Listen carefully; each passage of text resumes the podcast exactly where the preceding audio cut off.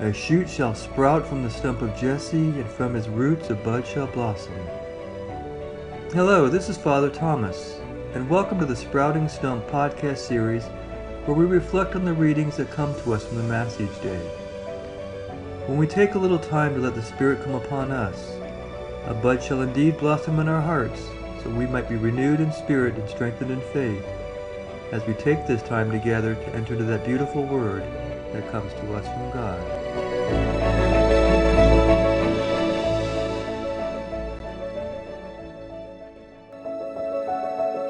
For this 17th Sunday in Ordinary Time, Father discusses how God works to answer our prayers. Our gospel today, in fact, readings, some of the most challenging ones to preach about. Because if you listen to what the Jesus was telling us, it sounds like if we just bother him a little bit, he's going to answer our prayer. He's going to give us what we're asking for.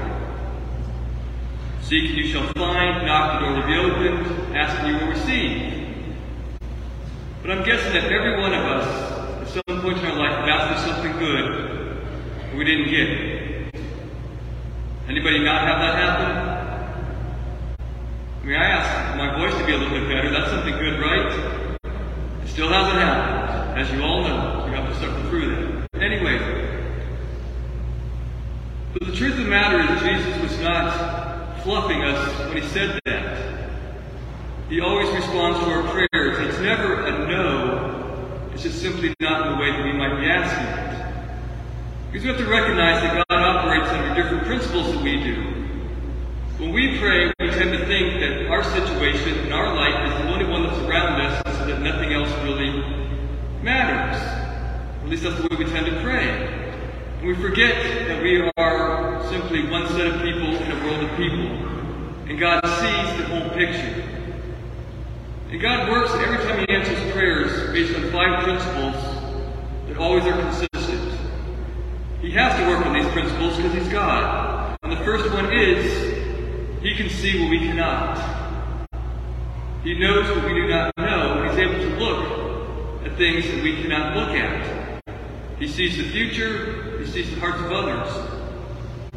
For example, I had a friend whose son had recently graduated college, and he kept applying for jobs, and he kept getting turned down. He was getting a little bit discouraged, thinking, when am I ever going to get a job?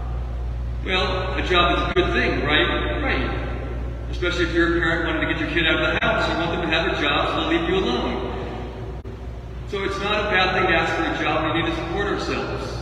So she was praying, and he ended up having, becoming a final applicant with one other person in a very good job opportunity.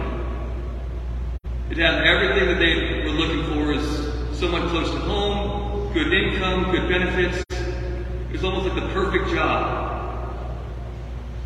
He didn't get it.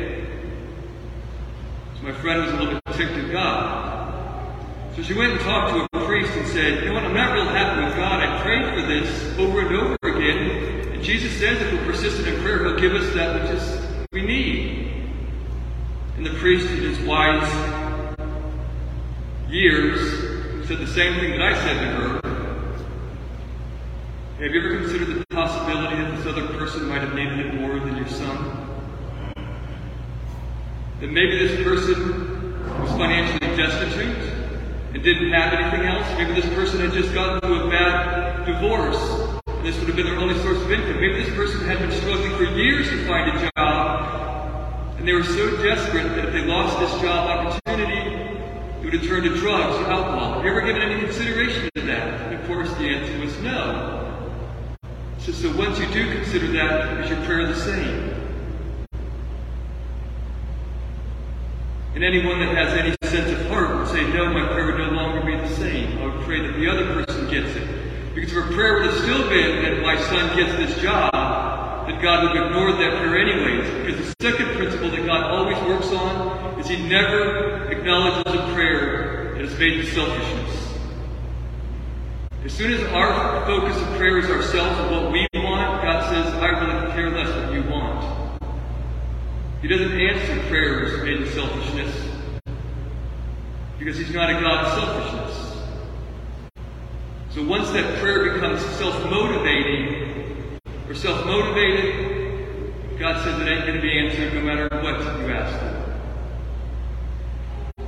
The other premise that we also have to recognize is that God always seeks the good, that is the greatest good. Not too concerned about what happens in this life, he's concerned about what happens for eternal life. So he's always looking to what is going to bring people closest to God.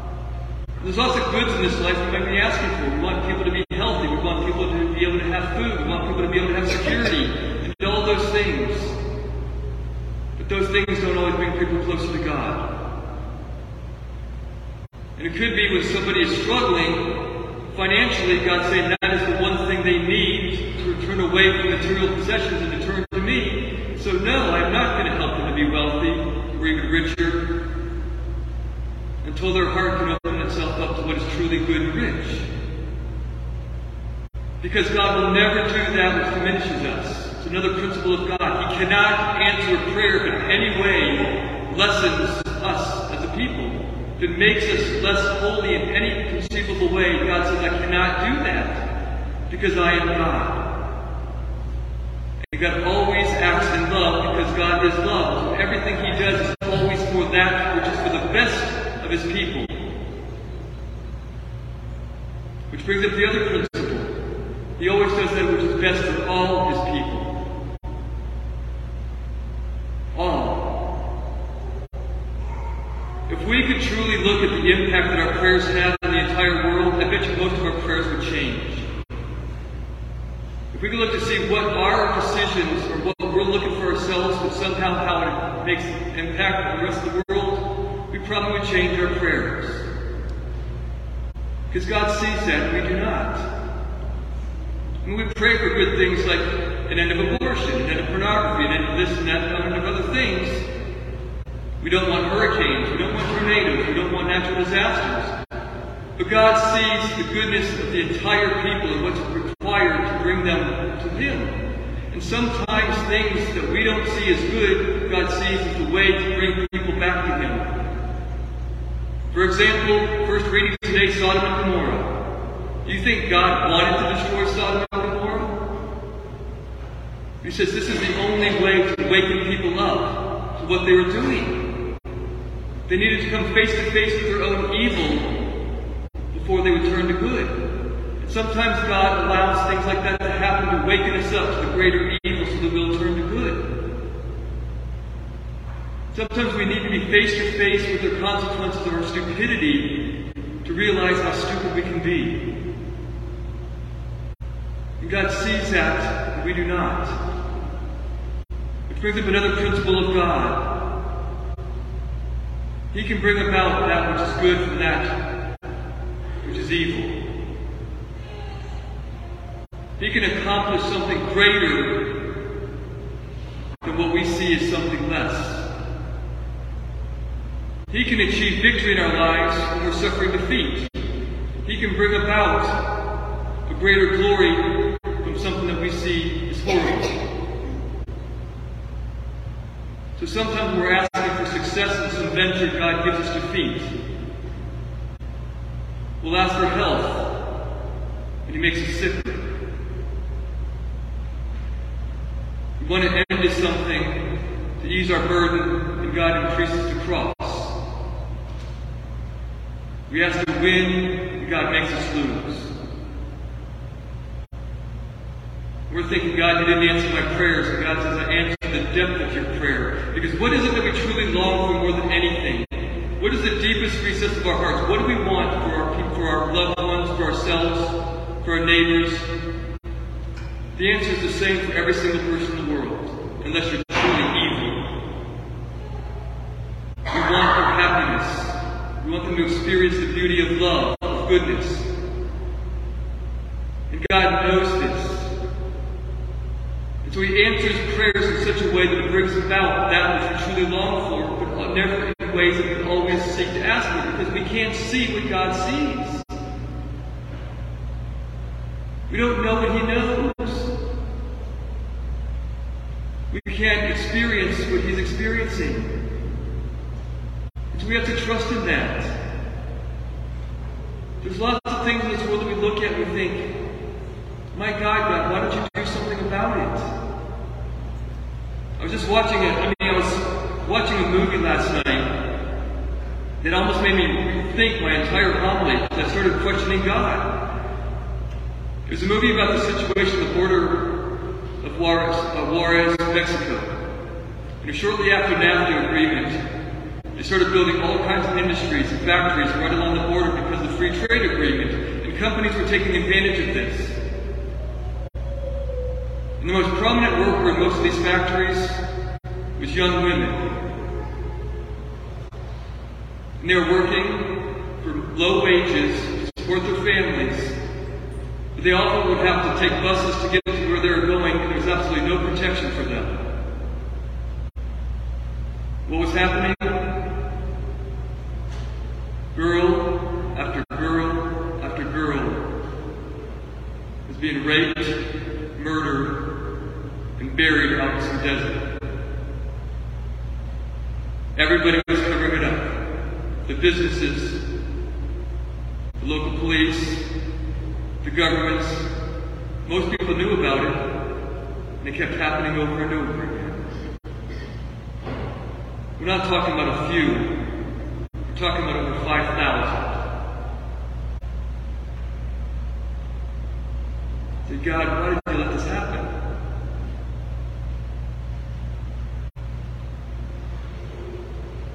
Because I can take good and bring it forth to evil. I can do what others cannot. And the most important thing we have to realize is the most difficult aspect of love is it has to allow for people to not love. And God has love for us. The final principle by which He answers prayers is always this I gave you free will.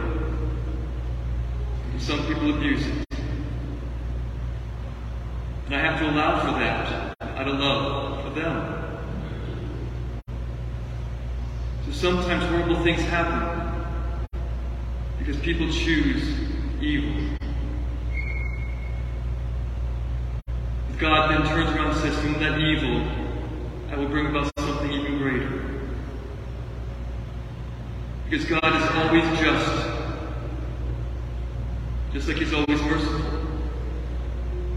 And we might be thinking, why are these people going to pay the price for their sins? God says everybody will pay in some way, but my way. I will bring about justice in this world, my way.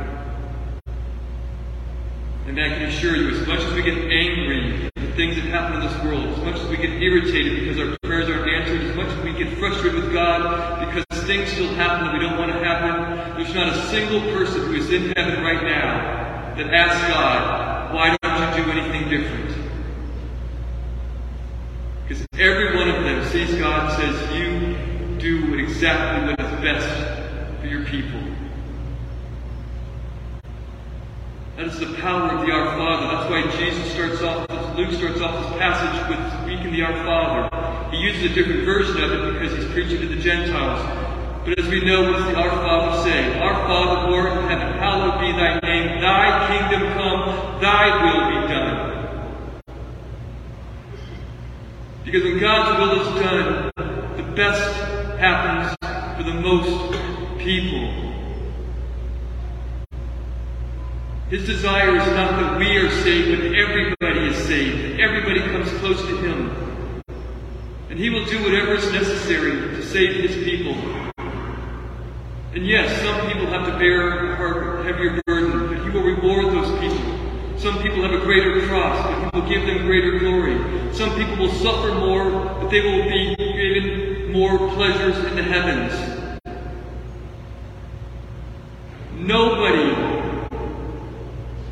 With God questions God. And as soon as we start to put our faith in Him, our prayer will always be, God, this is what I desire. But let your will be done. It was the prayer of Jesus in the garden. Could you imagine if God had answered his prayer God, take this cup away from me? Okay, Jesus, you don't have to suffer and die. What did he just do? Doom the entire human race. And Jesus knew that and said, Your will be done. Because I know this is what's best.